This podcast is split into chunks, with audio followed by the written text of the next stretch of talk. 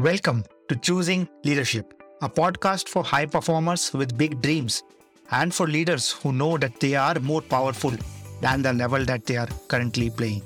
I am Sumit Gupta, your host and the founder C E O of the Deploy Yourself School of Leadership.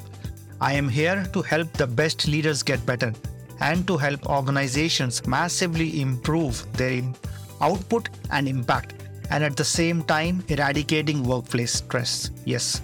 Completely eradicating, not just reducing, completely eradicating. I believe in creating a future and a work culture where people wait for Mondays, not Fridays, and get to do their most meaningful work. The aim of this podcast is not to provide you more content, but instead shift the context under which you operate. This podcast is titled Choosing Leadership because that is what leadership is, a choice. In each episode, I will celebrate leaders who have made such choices, which are not always easy and comfortable, but which has helped them get to where they are today. And let us celebrate the leader in us for choosing to move over our fears, for choosing to be motivated by something bigger than ourselves, and for choosing to deal with every challenge that comes on the way. Let us celebrate you right now for stepping into the unknown and taking courageous action, as those were the moments when you chose leadership. At the end, I will share how you can be our next guest on this podcast. And with that, let's get started. Violetta is the founder of Cat Chain and Female Switch. She calls herself a multiple specialist, has a background from Russia, and is now based in Netherlands and Malta. In the interview, she shares her journey from being an academic researcher to an entrepreneur and what she has learned along the way. She shares how her background in linguistics, neuroscience, psychology, and game theory all come together in her role as the leader of her organization. She also shares her journey from being a quiet, shy kid to someone who loves being on stage today. Hi, Violetta. Welcome to the Choosing Leadership Podcast. Hi, thanks for having me here. Wonderful. It's uh, it's my pleasure to have you here with us today. And for our listeners, can you start by sharing a little bit about who you are and what do you do? Sure. Well, uh, I guess I am what people call a serial entrepreneur these days, even though I don't like to call myself that. But the fact that I actually have uh, two startups running, I guess officially it's that. So um, it all started more than four years ago when I became an entrepreneur. A very traditional story. Uh, we decided that we wanted to grow an idea. We didn't know how to do that, so we were scouted by an incubator. That's how I ended up in the Netherlands, and uh, you know, the rest is history. And uh, of course, uh, looking back, probably it hasn't been the easiest or the best time for the first-time entrepreneur to uh, get on this journey with everything that's been happening for the past years. But the fact that um, the company, the first one, is still alive, and moreover, we actually established a second one, a nonprofit, in the middle of the pandemic.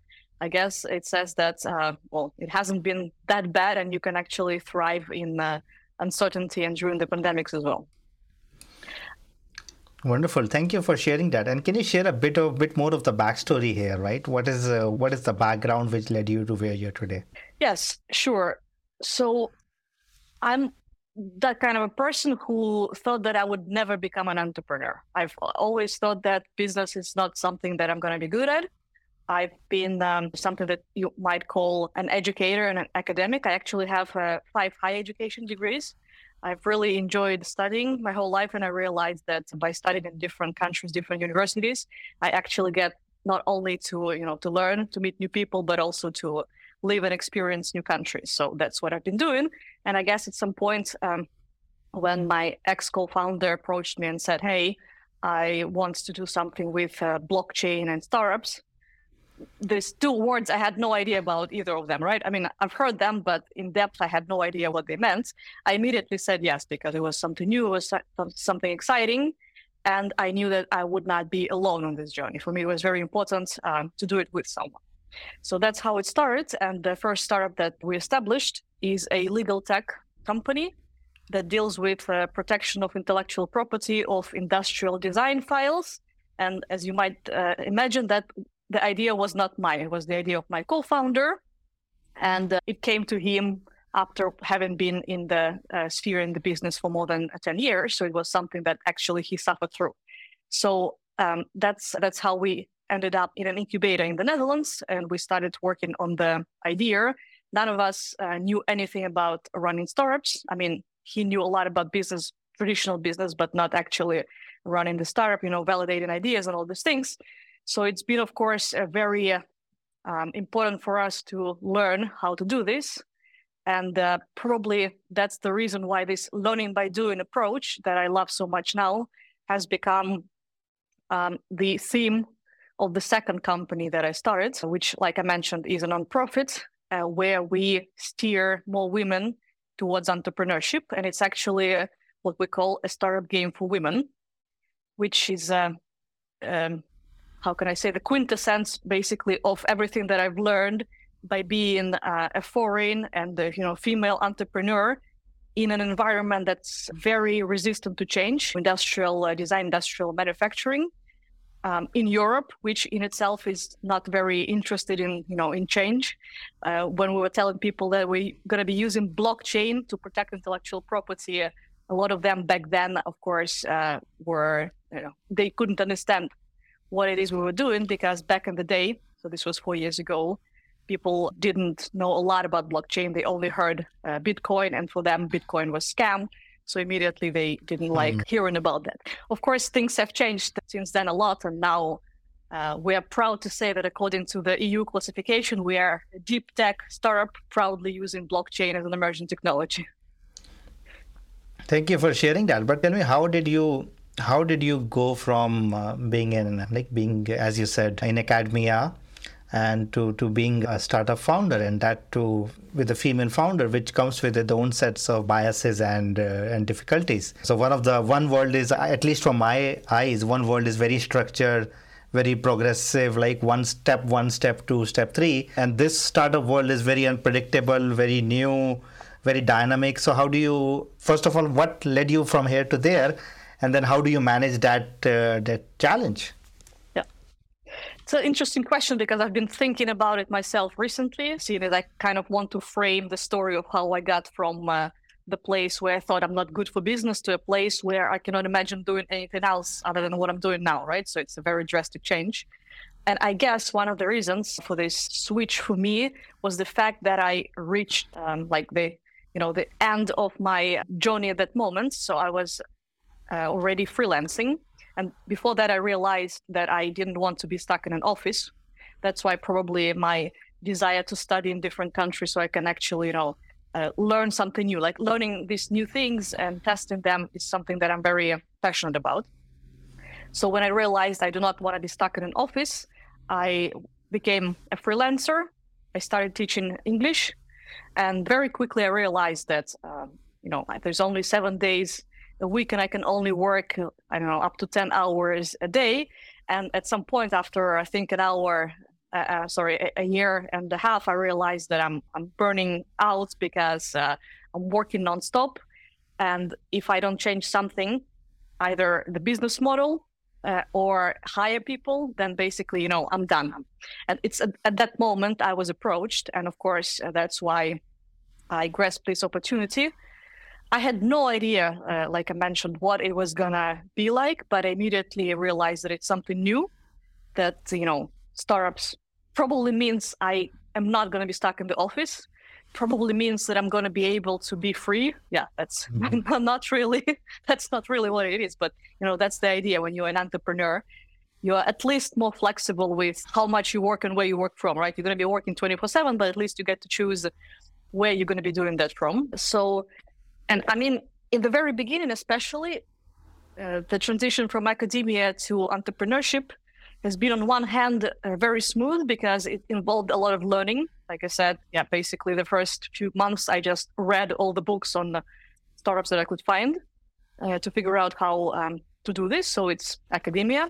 But on the other hand, Uh, when you're in academia, you're taught to write scientific papers, to use very uh, complicated pitch with a lot of logic and big sentences. Yeah. And I've, you know, I love doing that. But uh, then came the time when we had to write our first funding application. And of course, I wrote it in this very uh, academic language and uh, sent it to one of the people who was h- helping us with that. And he immediately sent it back saying, rewrite the whole thing. I don't understand anything. So, yeah, that was a huge uh, change for me. That mentally was very hard when I had to change my academic language to a business language, basically talk to people from a position of um, not explaining to them why things are happening, but from the position of, um, you know, their perspective, right? It's something that they need. I have to figure it out by talking to them, right? So basically getting that validation and a lot of numbers. So uh, my first education, I'm a linguist. Like I said, I, I taught uh, languages. I hate numbers. And of course, writing funding applications, you know, business plans, pitches, it's, uh, uh, it's not just numbers, but you actually have to pull them out of thin air to create mm-hmm. all these projections. Oh my God, I remember the first year, I hated it so much. And now I'm noticing this switch uh, that I'm actually enjoying these things. I'm enjoying yeah. looking at metrics, checking, like every morning I would wake up and check what's been happening in our landing page or like the signups, all of these things, and figuring out uh, how to project what's going to happen uh, from there on. So you change a lot. And I guess uh, that's normal. At least, at least for me, maybe, because I'm a very a person who is open to new experience. That I switched from something that's very, very slow. One might say yeah, academia is kind of slow when you compare it to entrepreneurship, where uh, we move with the speed of uh, of the light, basically. And I guess I found my spot. I mean, now I'm trying to calm down a bit. Uh, a few years ago, I was running even quicker, because I always thought there's always this idea that you're not doing enough as an entrepreneur. You always think that, oh my God, I, there's so much more that needs to be done. Why am I not moving? Why are we so slow? And now I realize that if I continue in that rhythm my whole life, then I'm, you know, I'm not going to be able to run for much longer. So I'm trying to uh, to calm down a bit now and get back to a bit of this slow motion. Yeah, and as you said, right, through this change, what are you realizing about yourself, your ability, your personality, your leadership style? Because you're doing one thing which you at once thought that you're not made up for that, right? So it could be business, it could be communication, it could be storytelling, numbers. Uh, but what does it leave you with for how do you look at yourself as a leader, as a person? Well, one thing for sure, if I look at myself like four years ago and now, these are two totally different people. Absolutely. And um, there are certain things that I realized that I love, even though I would have never thought that I would. And one of those things is, for example, um, public speaking. I've always been a quiet, shy kid. I remember myself uh, at school, I was always trying to keep quiet. And now I love being on stage. I love talking about the, you know, the uh, journey that I've been through, and hopefully inspiring some more women to uh, get into entrepreneurship, just because if I can do this, anyone can, right? I'm nothing special. Mm. I'm just a regular uh, girl next door, and I'm doing what it is that I'm doing. So it's not rocket science. And um, of course, also I realized that some of the things that maybe a good C E O should be good at, I'm not good at that. And I'm fine with that. Because if I push myself to do something that I inherently don't like, it's gonna, you know, it's gonna lead to a burnout eventually. Mm-hmm. So it's better to delegate something that you hate to someone who loves doing what it is that you hate. That's, of course, the idea of getting a co-founder that is a good match for you. So, yes. For example, if you hate uh, numbers, projections, yeah, you gotta find someone who loves it, right? Because then you both will be doing uh, the things that you love, and that's the relationship that will lead to a sustainable business.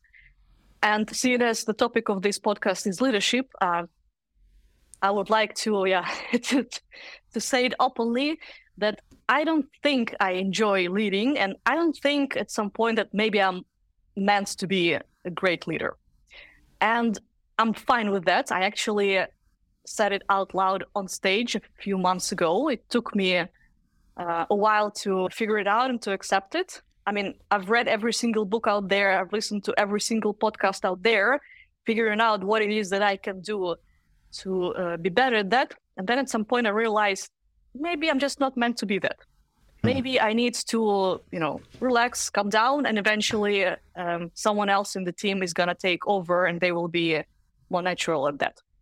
But of course, for now, um, as the C E O, yes, I have to take care of all these uh, organizational things. And I realized that my team members look at me uh, looking for guidance because I'm supposed to have answers to all these questions. But I honestly tell them that I don't. I mean, who am I to know how to run a company when, you know, for example, you're in the middle of the pandemic and everything is going to hell, or uh, now and the next year when the economy is going to go, I don't even know where. Who am I to know how to run a company, right? So I am blindly, just basically blindly uh, stepping forward one step at a time, and they're immediately behind me. So, uh, I don't know if I'm going to fall or not. They're going to be the first people to find out. But basically, this is how uh, how it's done. From that point of view, I like the phrase that um, Elon Musk says, that entrepreneurship is basically about um, staring into the abyss and uh, chewing glass. And and when I heard it for the first time, I'm like, yes, that's exactly how I feel. You know, you're staring uh, into the abyss because you have no idea, despite all the projections and everything, all the business plans that you've written, and all the promises that you make in your pitch deck about the, you know, how, where your company is going to be in five years, you have no idea what's going to happen even tomorrow, and no one can. Of course, you can believe into something, and of course, uh, we all do that. We're gonna, we all believe that we're gonna be a successful um, entrepreneur, successful company, and so on and so forth. But really, you don't know anything. And the chewing the glass part, yes, it's. Uh, Something that I use an example is the fact that when you start running a company, you lose yourself in mm. the sense that you are not free to do and say whatever it is you want because it might hurt the company. And so this realization, I didn't think about this before, but when I realized that, that, that freedom that everyone wants to have when they become entrepreneurs, you lose it the minute that you become, uh, you know, the face of the company. Yeah. Everything you say can and will be used against you, right? Whatever, because you're not speaking as a, an individual anymore. You're speaking as a representative of the company.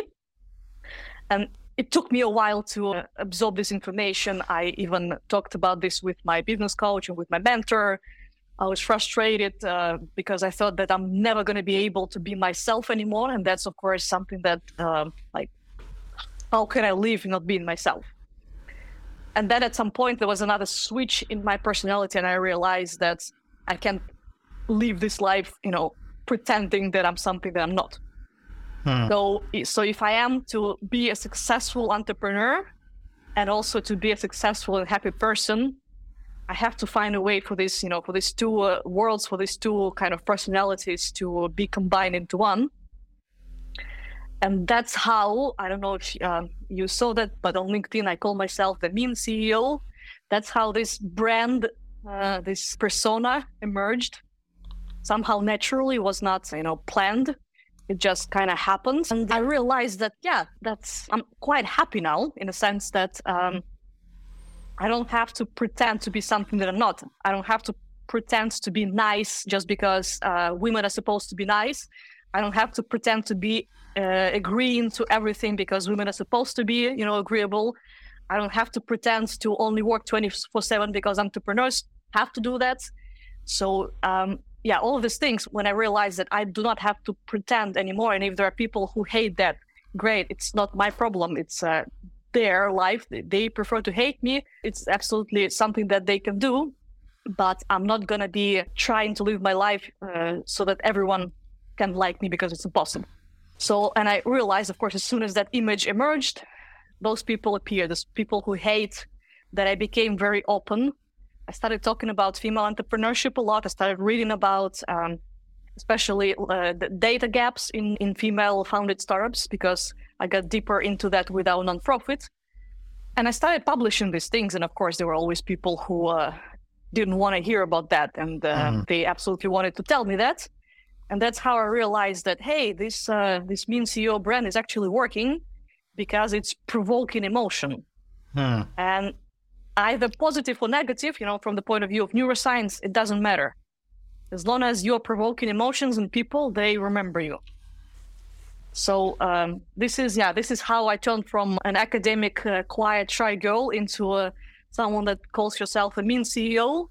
I guess, uh, yeah, I guess it's a journey that you have to go through when you are, uh, uh, yeah, when you basically become an entrepreneur. All this uncertainty, instability, you learn to uh, thrive in that. Um, mm.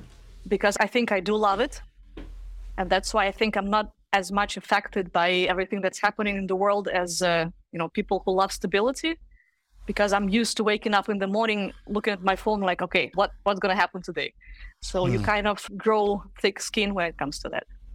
Yeah, yeah. I love that. I, I love that whole narrative.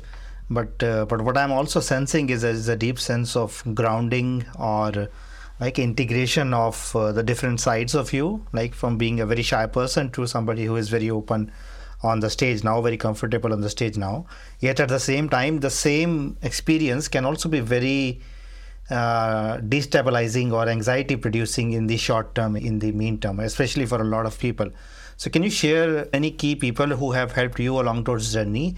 And on a day-to-day basis, are there any habits, any practices which you do to ensure that you stay in that stable, right? You don't tilt o- over either towards the mean side, the fake side, uh, or you go back into your shell? Yeah, of course. I mentioned already that having co-founders is, I think, at least to me, it's essential. I mean, I'm pro solo entrepreneurship. And if some people think that they're better uh, on their own, great. Pro- probably it is better for them because they know themselves better. For me, it's not the case. I need someone uh, beside me who I can trust. And my first co-founder was not that person. Even though I'm very thankful to him that he got me into this, because without him, I would have never gotten into entrepreneurship. So for that, I'm Uh, very thankful, but as we continued working together, it just didn't uh, yeah. it didn't work, and for multiple reasons uh, we separated. And I found someone else who became my co-founder, and that person has actually been ideal for me because he's he's my rock in that sense. So I become too uh, emotional in the sense that, oh my God, we're not gonna make it. Uh, oh. We're going to fail, or that is not going to work out. Why is everything going wrong? You know, sometimes you need to uh, allow yourself to express all these negative emotions, because if you keep them inside of you, you're going to explode at some point. So, uh, and he will be the one telling me why that's not going to happen. Because he, he's a lawyer, so I guess that comes uh, naturally for them as well, to always be able to keep their calm and, um, you know, not, not scream out loud, ah, we're all going to die. So, Uh, that's been great. I mean, the fact that I found him was pure coincidence, and um, we clicked at that level as well. So we clicked not only in the business world, but also personally. And uh, yeah, I guess I'm going to tell that that uh, th- this Monday we actually got married. mm, congratulations. So um, just to say that, I guess if you find your person, then you can, uh, you're perfect with them, both in personal life and in business. And I guess the fact that we are, you know, together, not only as business partners, but together as well, is actually something that is beneficial. Because like, if I were an entrepreneur and he would not be, he would not understand why I'm working twenty-four seven, or why sometimes I have to work at night and I can't uh, go out with the kids to the playground because there is this deadline. But he understands because, well, we are together in this. From that point of view, uh, it's great. On the other hand, of course, it's not, because we're, you know, both working too much, but um, I think it's a great combination when, you know, both people in the family are entrepreneurs, because then you can understand. Uh, you don't need to explain that you're not crazy. You know, mm. you, you all know that, yes, we are crazy. We are entrepreneurs. That comes with the territory. And also by accident, absolutely, during the pandemic, I found um, another person who also became, well, not the co-founder, but like the core uh, team member. And also there was this, it's, he, he lost his job. I found him on LinkedIn, basically just, you know, just an accident. And uh, we've been, you know, together ever since for, what is it, more than three years now. And that's also, I think, been one of these events that was very influential and very uh, beneficial for the company, because we've been through a lot together, right? So so all of the, make the fact that the company almost died because we didn't know if we were going to get funding or not. So we kind mm-hmm. of, you know, went through all of this. And I know that no matter what, these are the two people that I can always trust to be there for me uh, if something happens. Like if one of us is sick, the other two are going to pick up the the work and try to uh, make sure that we all survive as a company. So that's, um, yeah, that's something that's very important for you to have uh, support, because you cannot be perfect. No one's perfect. You cannot be good at everything. It's impossible, right? So you're always good at something else. And if you manage to find uh, um, another person who is good at the opposite, then it's great. And I'm sorry, I forgot the second part of that question. Yeah, the second part was uh, like on a day-to-day basis, what are some of those habits or practices that help you maintain that stability or balance? Yes, uh, I am not an organized person at all. I am more of the, today I want to do that kind of person. And first, of course, I was worried that, oh my God, that's not a habit of a good C E O, of a good leader, of a good entrepreneur. But then I realized, well, no one knows what a good entrepreneur is, because huh, they, they all come in different shapes and uh, uh, they're all different.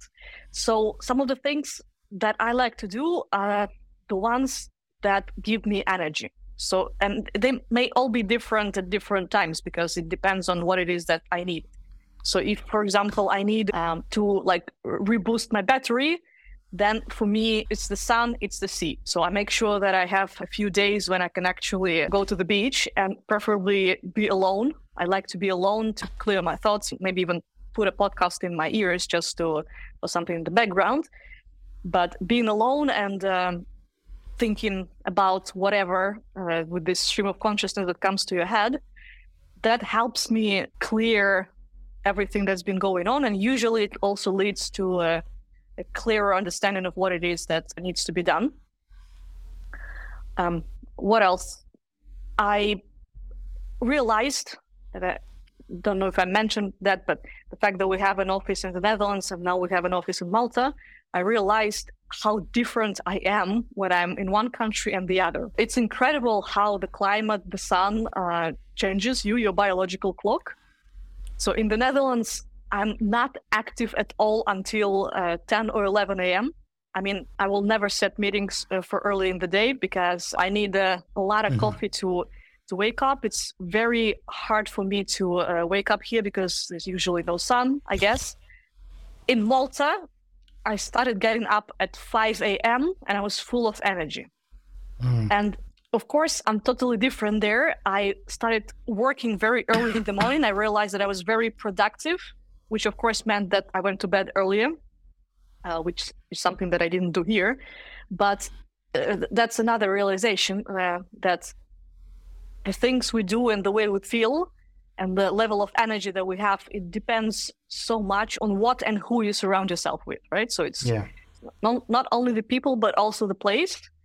And yeah, first I was a bit um, reluctant to share the fact that we also have an office in Malta, because it's not even an office. It's we decided not to go for the traditional office because we have one in the Netherlands. We decided, uh, and it was just pure coincidence that it happened, to uh, get a villa where we would all live and work. So we call it a startup villa.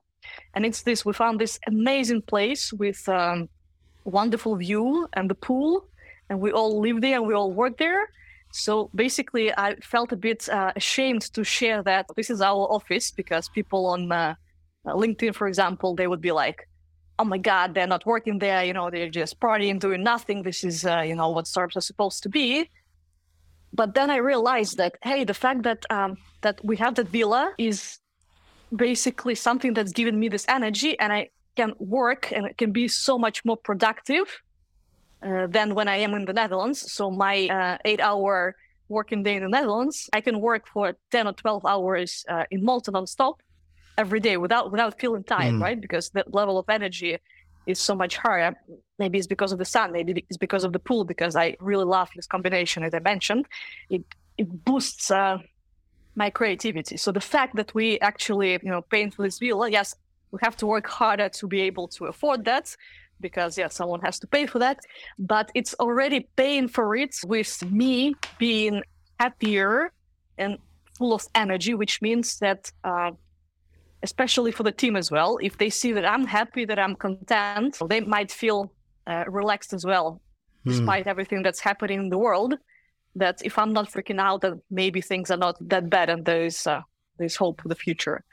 Other than that, I try to do sports, nothing um, that is scheduled. I try to put that into my schedule, and work always won. Every time I had to make a ch- choice between a, a walk and a meeting, I took a meeting, which I regret about now because, you know, my, my health kind of went uh, downhill and I had to uh, bring it back up. But definitely a, a, a walk or taking your bicycle out or going to the gym, things like that does help uh, tremendously, because I do believe that if you exercise physically, then your mentality, your your brain is actually going to be more healthy.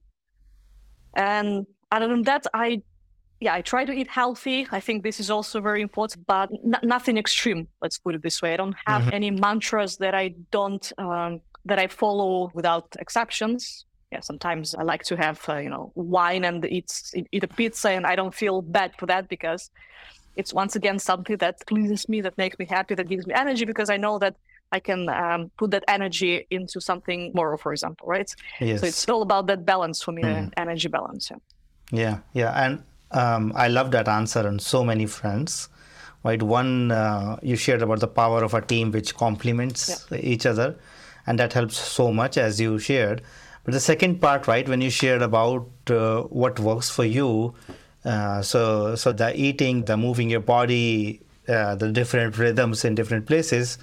But more than that, what I loved was uh, really being op- okay to understanding yourself and see what works for you, rather than taking a strategy because you read it somewhere and then saying, I am not a morning person or I cannot do this. But to really see that there is no definition of, uh, as you said, right, of uh, what is a good entrepreneur. And then, uh, and it's become so much important as a female entrepreneur or anybody who's not uh, in that, uh, like the majority, yep. uh, that because most of the articles, most of the books, most of the advice you are hearing is coming from a male perspective, or is coming from a very like a hustle grind uh, perspective. And what you have done is you have made it your own, but also made it very comfortable for you to be in your own skin, right? And I think that itself is a huge learning or a huge lesson for uh, any leader, like right? especially yeah. somebody coming from a minority community. Uh, so I, I love that answer on so many fronts. Yes, and like like I said, it took me a while to uh, accept that. I tried to pretend to be someone that I'm not for a while, because I thought that would be something that's better for my company. And in the end, no. If you are as an entrepreneur unhappy about something, your company is going to suffer because of that. That's as simple as that, right? Uh, because you won't have the energy to do the things that need to be done. So yes, that is, of course, something uh, that I try to put out there when we're doing the Startup Game for Women. And when we talk about different things, we even have what I call wine sessions once in a mm-hmm. while, where in the evening, we just have a meeting. We don't record it, unlike other sessions. And we just talk about all the things that... Um, that worry us, of course, things that you would never be able to talk about uh, if it were a, a typical environment or even an incubator. Things like, hey, um, like how do you approach investors if uh, your partner is also your husband? Because I'm not the only one in that situation. There were others. And of course, all the books uh, say that no, investors do not like it when uh, you're working with your partner. So it's better not to uh, do that, right? Okay, it's better not to do that, but we are doing that, right? So so how can we approach that? And you come to the realization that you're not going to be able to hide it for the rest of your life, especially if uh, like you have kids and they call your partner daddy. So that's, uh, you know, you, you can't uh, hide that. So it's the, the journey to the acceptance of who you are, and that's, even if you don't fit, uh, as you said, into the stereotype of uh, what a perfect entrepreneur should be, that it has nothing to do with decreased chances of success. Nothing, because, surprise, surprise, there is no data to prove anything, uh, because all the data that we have is uh, about Silicon Valley level uh, startups, who are, of course, mostly male, and that has nothing to do with uh, a European woman, for example. Nothing like this. These are two different separate yeah. worlds, not only from the gender perspective, but also from the startup ecosystem perspective, two different uh, worlds. So yes, the fact that we do not have, as female entrepreneurs, we don't have any role models who are out there, it sucks because um, it's not even from the point of view that you have not, no one to follow, but it's from the point of view like, am I alone in this? Mm. You, you don't know if uh, you are normal or not, right? You'd think that there must be something wrong with you if there is no one out there that, you know, looks the same, feels the same. And from that point of view, uh, I think it's been very helpful to uh, to the women and to me as well to accept the fact that, hey, we're all different. Yes, uh, we are doing business differently. Maybe it's not the, even the gender thing, but maybe it's the fact that we were taught to think in gender uh, stereotypes for this long, right? We always uh, keep on saying, hey, women that, men that. But what if it's not that? And now there is actually a bit of data to support that. And I like that example very much. Uh, I'm also a bit of a fan of neuroscience. And there's been research that uh, proves that the brain of an entrepreneur is different from the brain of a non-entrepreneur. And from that point of view, it doesn't matter if you're a man or a woman. So my brain would be similar to a brain of another male entrepreneur, but mm-hmm. would be very different from someone who is not in entrepreneurship. So there's really like no gender correlation here whatsoever, but it's the fact that, you know, entrepreneurs yeah. are crazy people. yeah. Yeah, but again, uh, again, maybe one more learning from neuroscience is that, and also from your experience and also from my experience, that you can also change, you can also shift. Just because something is new to you or something looks weird or difficult doesn't mean that something is wrong with you. And then you can change and you can still make it your own, right? You can uh, enter into a field which is very new, but you can don't have to accept everything which you see, and you can make it your own. You can learn without it being anything judgmental about yourself.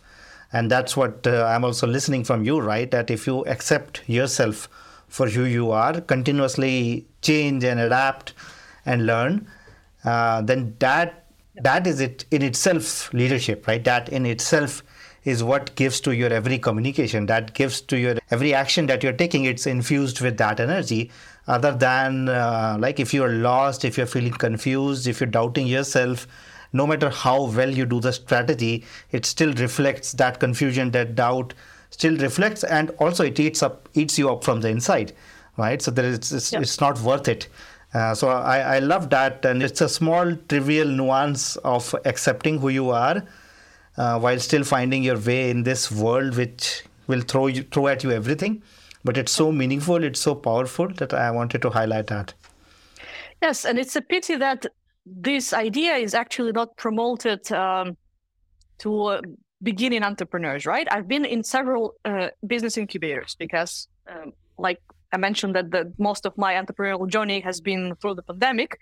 So when that happened and all the offline meetings uh, were canceled, I saw that there were a few incubators that went online, and I took the opportunity to, you know, to apply to as many of them as I could, because I realized that, hey, if I'm not learning something new each day, uh, the company is going to die, because like no one knows what to do now, right? The mm. pandemic, no one understands what it is that we're supposed to do now. So I needed to learn as much new information from as many smart people uh, as I could find to see if I can figure out what to do next. And now looking back at that time, I realized that none of the incubators concentrated on the founder as an individual, as a person, and their journey in entrepreneurship, right? So they all concentrate only on the business aspects of that. But come on, an entrepreneur is the most important part of that. If an entrepreneur gives up, that's all, the whole company is dead, right? So it's kind of important to make sure that we grow these people to become resilient and to understand that what they're going through is not unique, in the sense that a lot of people are going through that. And no one talks about that. So I figured this whole thing out by myself when I realized at some point that I have no idea what I'm doing. There's always a point in your life when you're like, okay, what now? I tried everything, nothing works. What am I going to do? So I turned to books. I decided to go back to my academic roots. Um, and in half a year, I think I read one hundred fifty books. Basically, I devoured everything that I could find about entrepreneurship, about startups, about uh, venture capitalists, about um, perspective, everything that I could. And when I was reading some of the good books, I'm like, oh my God, that's it. That explains so much. Why haven't I been told about this before? When experienced entrepreneurs are talking about their journey of running a company a few years ago, and they've been going through the same things that I'm going through. And I didn't know that it was normal. I thought that, you know, I just suck at being uh, an yeah. entrepreneur. That's it. There is no other explanation. And I couldn't ask anyone because no one wants to talk about the bad things, right? Mm. Everyone only wants to talk about the success. No yeah. one wants to talk and acknowledge that they've also failed, but everyone fails. Uh, the fact that we are hiding this, we don't have the failure culture, as I call this. We are only talking about the good things, but not acknowledging the bad things, is the fact that we are growing uh, the future generation of entrepreneurs, not knowing what the previous generation went through.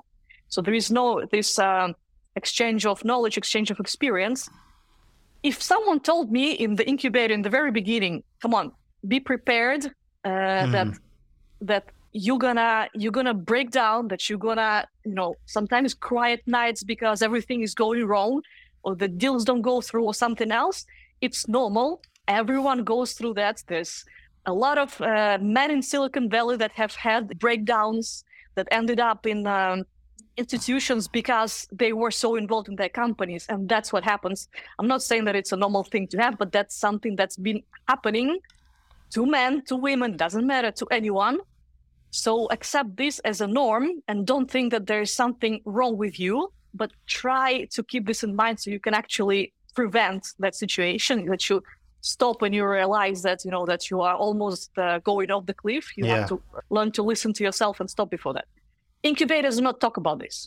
So this has been this very pivotal thing for me, and I realized that I'm going to put this as a very important part of uh, education for the female entrepreneurs, because for us it's even more important. I'm going to be a bit sexist now, but I think women in general are more emotional in the sense that uh, we tends to overthink things sometimes, maybe not everyone, but at least um, at least when I see how my co-founders, my male co-founders react to the same situation as I do, it's totally different reaction, right? So it's, from them, it's from the point of view of logic.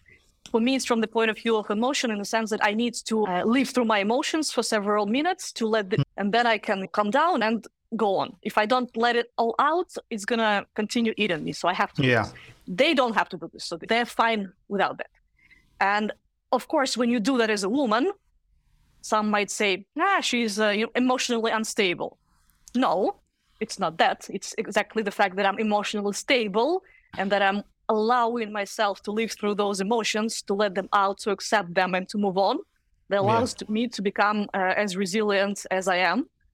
So, yeah, women need to know that it's okay to uh, to... sometimes go out into the open field, scream your lungs out, you know, come back and yeah. continue. That uh, yeah. everyone does it. It's just that some people are hiding it. Yeah. And I can tell you, right, that's uh, that's healthy for every human being, irrespective of whether they're a man or a woman, right? Uh, we all have emotions, even though it might be difficult for men to show that or to really be open with it. But keeping it inside is in itself uh, huge, like it can cause huge damage over a period of time. And then expressing it out in whichever way works for you. Again, there is no right and wrong way here, but really letting it flow through you, letting it express it out is where you like really give meaning to who you are. And that's how you accept, right? How can you accept your fear? How can you express, accept your frustration? And you still move forward with the commitment that you have taken out, irrespective of whether you're a man or a woman. If you're a leader, you have a commitment, uh, then how can you accept that fully? Feel it fully and still honor that commitment.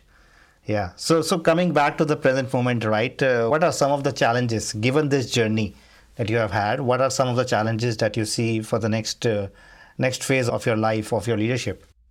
Well, I think it's not much different from what's been happening in the past couple of years. It's the fact that I don't have a roadmap for what to do, just because no one, as I think already mentioned, no one knows how it is to run a startup through the pandemic, through the war, through the economic recession, with a team that's, as I call, remote by circumstances, because some of the team members have been with me for two, three years, and I've never seen them. Yeah. So if someone gonna tell me how to manage a team that's also multicultural, also very, uh, of course, gender and age diverse.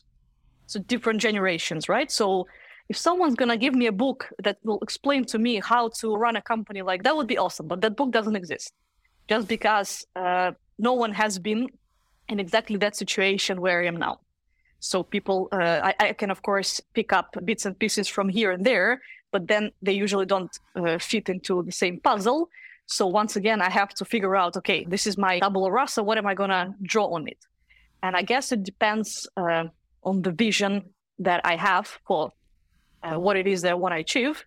One of the exercises, uh, one of the first things that the women have to do in our startup game is actually to write a vision of themselves. So the exercise hmm. is using present tense, not future, but present. Describe where you are five years from now. So what you're doing, who you're with, uh, how you're feeling. So all of these things as if it's already happening now, because it's uh, something that, of course, give you gives you a perspective. Okay, so what do I do in five years? Of course, everyone's going to say, hey, I want to be successful. I want that.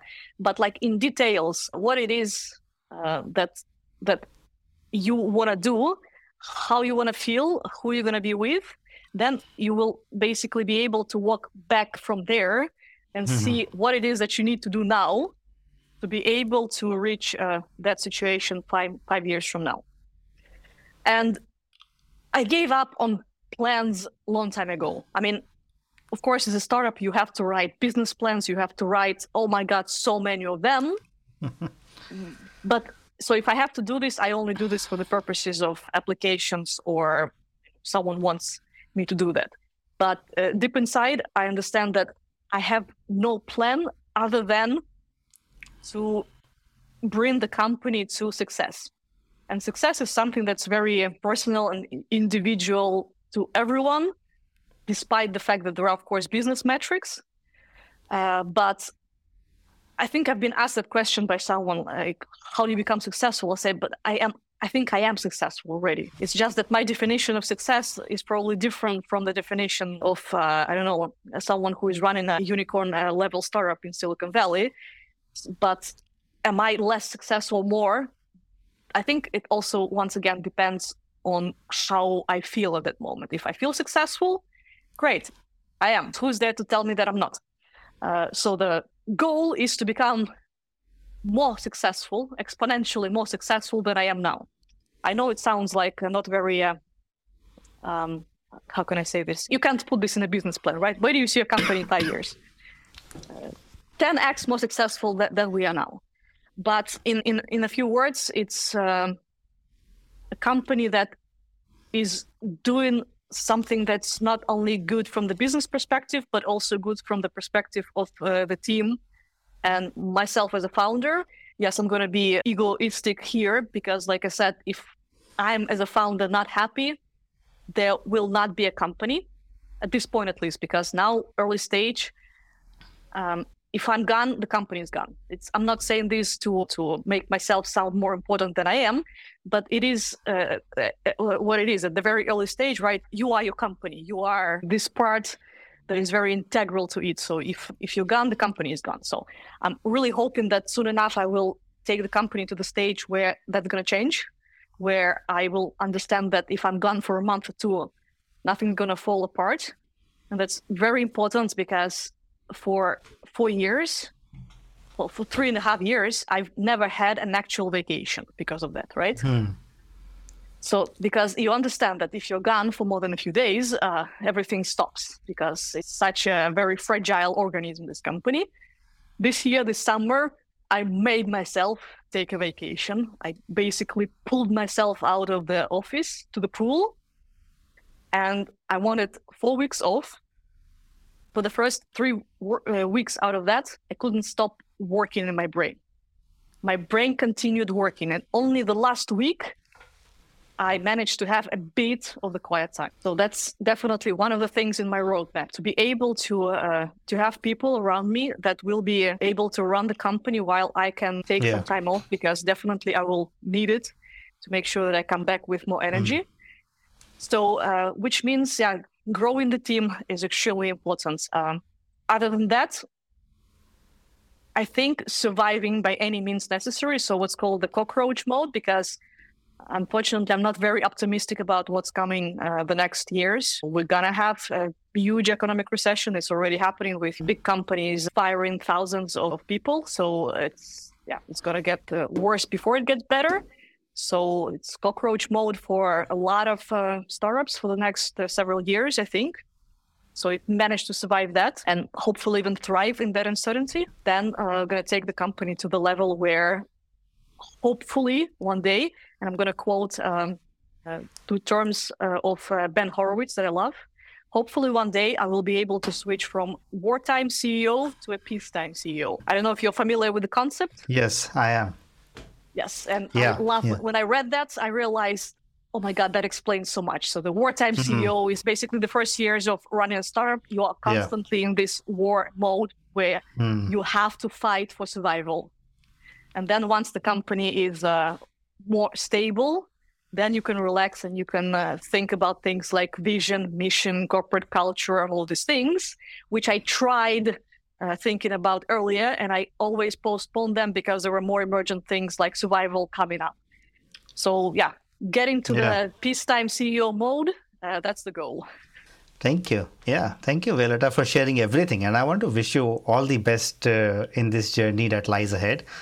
Uh, and before we end, right, if anybody who wa- who is listening and wants to reach out or find out more about you and what you are up to, what is the best way to do so? Well, definitely uh, LinkedIn. You know, you can find me, I think, if you put Mean C E O there. It's very easy. And of course, also you can send me an email. It's uh, Violetta at femaleswitch dot com. And uh, yeah, I think if you Google me, you will find me everywhere. I'm pretty much in every social media trying to stay active. But yeah, the female switch dot com is the project that we're putting a lot of energy into now. And uh, definitely yeah, for every woman that wants to become an entrepreneur or just wants to try to see if it's something for her, that's uh, definitely a place to be, because we have wine sessions as well. Perfect. Thank you for sharing all of that. I will make sure that I include those links uh, along with the show notes. Uh, and I think what you're doing is uh, already setting an example for so many, not only women leaders, but also men, to how to really be themselves, how to be open and not to fall into those uh, definitions which you see of what a man should or should not, or what a woman should or should not.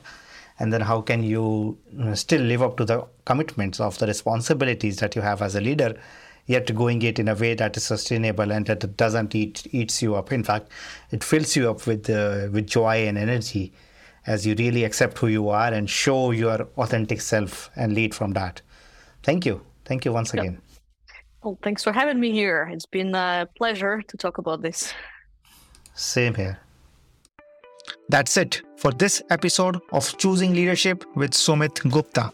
I choose leadership every time I record this podcast, and I invite you to do the same. I invite you to design a life of joy, meaning, pride, and satisfaction, not just for yourself, but for everybody around you. If you got something out of this episode, would you share this episode on social media?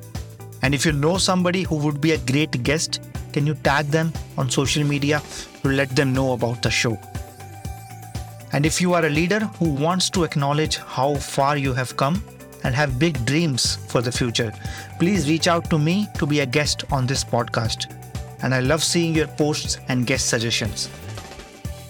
This is what I do most naturally, to lovingly and gently provoke you, to help you see your own light, to help you see what you are already capable of.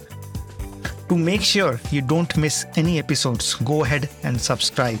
Your thumbs up, ratings, and reviews go a long way to help promote the show, and it means a lot to me and my team. If you want to know more, go to deploy yourself dot com and subscribe to my newsletter or follow me on LinkedIn. I want to thank everyone who contributed to making this show a reality, and I want to thank you for listening. Always remember that you are enough, you are loved, and you matter. This is Sumit. Until next time, keep choosing leadership.